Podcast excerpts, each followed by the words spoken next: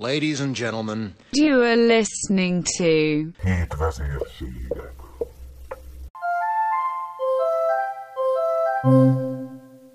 Mese.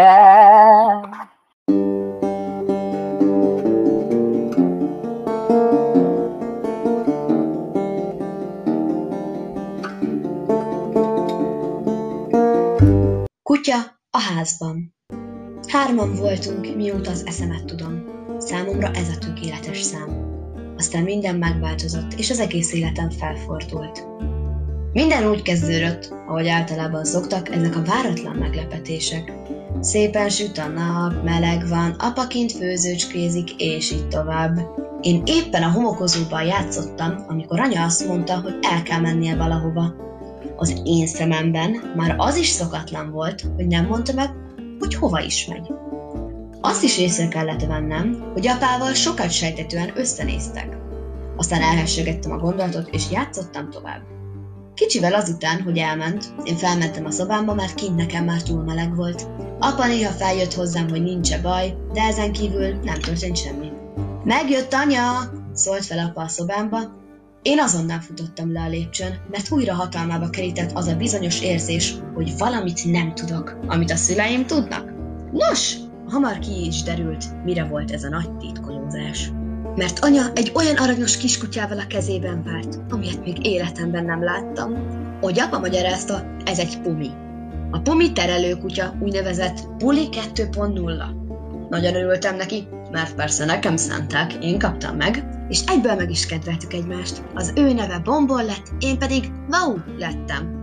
Egyből fel is vittem volna a szobámba, amikor utánam kiáltott valamelyik ősöm, hogy azért az nem annyiból fog állni, mármint a kutyatartás, hanem etetni kell, sétáltatni, futkározni, vele cserélni a vizet a tálkájában, és így tovább. És így tovább, és még tovább.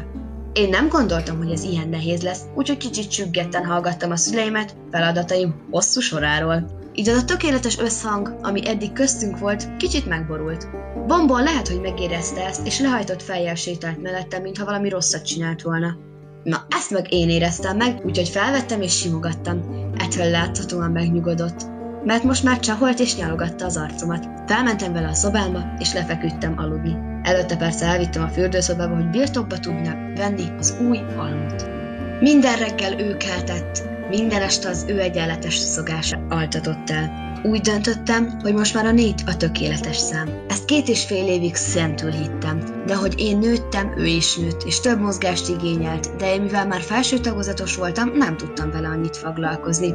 Anyóék ezért úgy döntöttek, hogy csak pár hónapra, a nyár előtt kutya apartmanba adják bombont. Ebbe beleegyeztem, és így sokkal jobban ment a tanulás, de valami ürességet éreztem bombom nélkül. Már nagyon hiányzott, amikor végre visszakaptam az én kis kutyámat. Egész nyáron együtt voltunk. Elmesélek egy érdekes és mindenféleképpen fontos kalandot.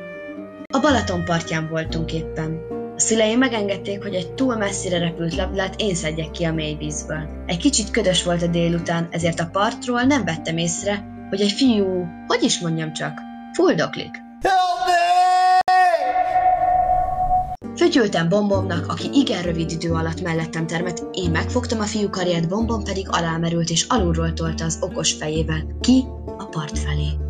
Ezt az újságok sem hagyták szó nélkül, mert a megmentett fiú szülei persze nyilatkoztak.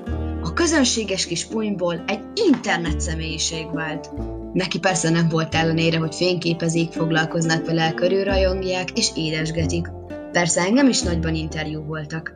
Mikor erre a nagy hírnévre tettünk szert, megkértek minket, hogy a nyár folyamán menjünk el pár strandra, vízimentőknek. A nyár így hamar eltelt, és nem mellestreg, a strandokon nyújtott segítségért cserébe kaptunk egy kis saját tőke alapot. Ebből olyan játékokat és kellékeket vettünk mi ketten Bombon meg én, ami mindkettőnknek ajándék volt.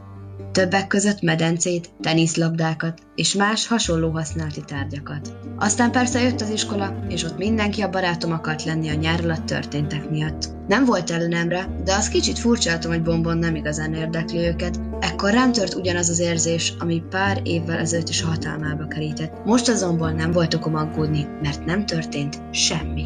Azóta is így élünk Bombon és én. Már vén aggastyán vagyok, de a lelkem még mindig fiatal. Ebben Bombon nagy szerepet játszott. Még mindig kiárunk a strandra, nézzük a naplementét, én és az egyetlen élőlény, aki örök volt az életemben. Nem élhetek örökké, de amíg ő él, én is élek. Ő az én bombonom, az én drága pumim. Vége.